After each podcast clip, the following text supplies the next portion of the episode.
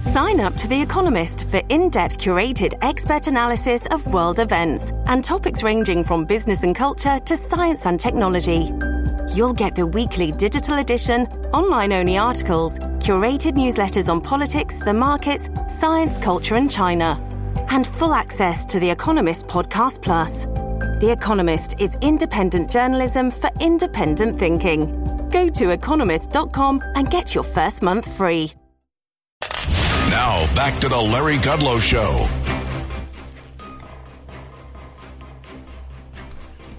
Welcome back, folks. I'm Larry Kudlow. So, the woke liberals got mugged by reality in Martha's Vineyard with 50 illegal immigrants sent up there by Governor Ron DeSantis of Florida. It's a very interesting story. Panic has set in. Panic has set in. Sanctuary state has been invaded. Oh my gosh. And the hypocrisy is unbelievable. So let's talk about it with my pal Matt Schlapp, head of CPAC, chairman of the American Conservative Union, Fox News political contributor. Matt, welcome. Um, whatever happened to their diversity, equity, inclusion? what happened to that, Matt? I mean, they've just gone berserk in Martha's Vineyard. that, that that that we're only supposed to accept this in our communities, Larry. And uh, and you know the other thing that's ironic is is that they expect these border towns to just absorb literally the millions of people that have been allowed to come in. I kind of laugh in this case, not laugh, but like these people came from Venezuela. They're fleeing communism. You know, Larry, you know this because it's been true for decades. Uh, America accepts uh, political refugees. What we don't accept without a process is economic, is economic refugees. It's so insane that people who are fleeing communism, if they just go through the rules, we're. Hmm. They're breaking up a little bit. Breaking up a little bit. Yeah. There you go. I, I hear you. You in a spot? Go to a window or something. I'm going to a better spot. I'm at a college football game, Larry. Oh, who's playing? Notre Dame versus Cal, and you know, uh, I don't. Ooh. Notre Dame's having a hard time this year. Yeah, I know they are. So, you know, coming back to this um, economic refugees, uh, a completely open border. I mean, what is so interesting to me here? It's a political issue and it's a cultural issue. Um, the Bidens make, you know, not one. They've not lifted a single finger to close the border. Uh, they lie about it all the time. Kamala Harris again this week.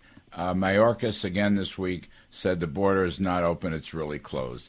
But this burden has fallen on the border towns, Matt, in you know in Texas and and Arizona, for example.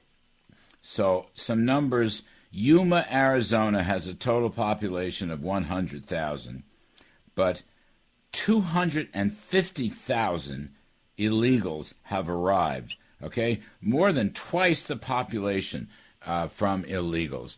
And so Ron DeSantis, you know, let's just say draws attention to this, just as Greg Abbott has. But going to Martha's Vineyard is so c- uh, clever because that's sort of the heart of the woke liberal democratic establishment. All the people that talk about the benefits of diversity and inclusion and equity. And maybe that stuff is true diversity, inclusion, and equity. But the reality is when the uh, 50 50 showed up, they went crazy. And that, and then they're calling everybody names. You know, you're reading the same thing. The politics here, I think, are very important. Well, you know, you have a lead opinion, Larry, and then you have the opinion of the people that live in these neighborhoods. And if you look at the border towns across southern Texas, and if you look at the politics uh, with the new congresswoman that's already been elected from one of those towns, new Republican mayors all across the border, it means that the people who have to deal with this humanitarian crisis, this refugee crisis, don't like the fact that there are no rules anymore. There used to be a process, and Trump fixed that border with a big open door. Remember that? It wasn't just a wall, it's a wall with a door. You can come if you come through a port of entry, if you come through the legal process. But the way this is going, um, the politics are terrible for the Democrats, and they're going to realize in Arizona and Texas, the Democrats, despite what you're seeing with the media saying uh, that g- generic ballot has somehow tightened and the Republicans have blown their big red wave because they want to be pro life. This is completely wrong. Watch how these areas in Arizona and in Texas along the border vote. They're going to vote Republican. Yeah, they are. You know, Matt, the other thing that never comes up with this discussion, so everybody, they, I mean, um, Martha's Vineyard brought in the National Guard and uh, shifted the 50 Venezuelans to uh, a military base in Cape Cod.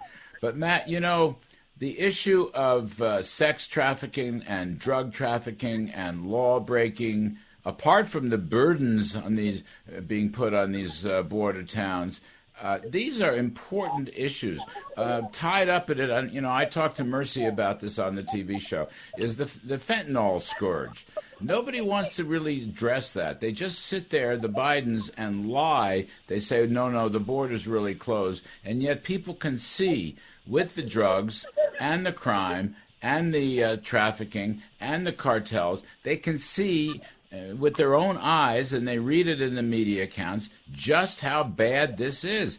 I mean, immigration's a rough issue, and I think it kills the Democrats. Well, I think the thing that is so important about it is, once again, the community's affected by it. And look what Hispanic voters are doing. We've been told forever that Hispanic voters want an open border, they want a lawless process, they want anyone to come when they want to come guess what, Larry? Turns out that polls are saying the opposite, that Hispanics are leading the way, saying, wait a minute, if I came here legally, maybe everyone should come here legally. Second of all, uh, they're the ones often who were affected by the crime wave that we're having in this country due to the war on police and oh, and an open border and the drugs. I mean, we got more drugs and more fentanyl from China flowing through this country could kill every one of us four times over, kill every one of our children. And now, sadly, I'm sure you're in the same position. All of us know multiple families who have had a young person in their family hmm. take a pill, an illegal pill laced with fentanyl. This isn't a political issue anymore. This comes to a question of how much do we love our kids? Are we going to protect them? You know, Matt Schlapp, uh, let me go back to this uh, business about the generic ballot. There was an interesting story. Uh, Bob Cahaly, who runs the Trafalgar polling operation, wrote Great a piece. Guy. Yeah, very smart guy, very good operation. So he he's making the case that because Joe Biden has declared war against Republicans, you know, we're, we're fascists or semi-fascists, and we're undermining democracy, et cetera, et cetera. This whole MAGA war, that now people who are asked questions for polling really don't want to respond because they don't know who's listening they don't know who might visit them, you know, from the federal government, whether it's the FBI or the IRS. So the polling story is uh, really um, undermined now because of that. They, people don't want to tell you what they really believe. Well, uh, Larry, there's more than 60 people that were subpoenaed in the last 10 days just because they were associated with Trump. If you believe in voter ID, you're called uh, an insurrectionist. So, like, this is now getting very serious. It's not just an intellectual conversation about do you get canceled on social media. Now it's like the legal concern that if you are associated with basically the Republican Party, uh, you can find yourself imprisoned. It's it's no longer hyperbole. So I would say about what Cahaly's saying is exactly right. Uh, they've gotten the not Robert, but the rest of the class, except for maybe Rasmussen and the McLaughlin brothers, the rest of the class have gotten this wrong for three uh, elections mm. in a row, and and the reason is this: if I got five daughters, you've met them all, Larry. Why would they speak up in a way that would say they have, you know, pro-Christian or pro-Republican or pro-American, pro-Constitution views?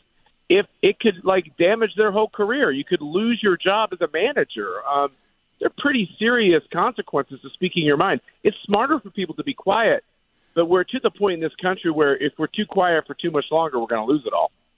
Well, you know, you go back to the story uh, when the Mar-Lago, Mar-Lago raid occurred. Remember the Pennsylvania? I can't remember his name. The Pennsylvania congressman gets visited by the FBI, who take his personal cell phone away.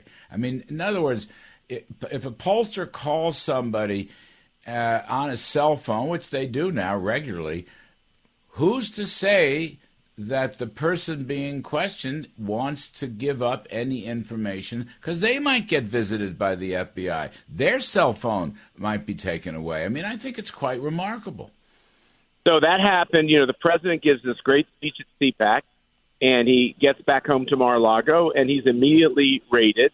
Scott Perry, the congressman from Pennsylvania you refer to, had his cell phone taken. He was literally leaving CPAC when that cell phone was taken. It makes me think that when conservatives, just Americans, get together and express their political views, the FBI is watching. I don't like it. If it runs afoul, not of what the mainline wonderful people who are in the FBI, but that tippy top that's yep. gone woke and is very political, they don't like it. They come and get you. Think about this: the chilling effect of a president of the United States having a raid in his home. Uh, why wouldn't it to put on a MAGA hat uh, and answer a pollster's question? Uh, what's going to happen to that truck driver if this can happen to a president? We're in a very, very dangerous position. You know, Larry, I think you and I have enough of a conscience that if this was happening, if we were doing this to them, um, yeah. I think some of us would be speaking up and saying this is not why we have an intelligence community or an FBI. Yeah. This is why we have a DNC and an RNC. This is political. Matt Schlapp CPAC. Thank you, buddy. All best to Mercedes. Thank you, Larry. You betcha. Folks, we're going to take a quick break. And on the other side of the break, we're going to do some stock market work. It's not a good story, the stock market, but we're going to have to dig in and take a look at it and maybe give you some information and some thoughts about your investments. I'm Larry Kudlow. We will be right back.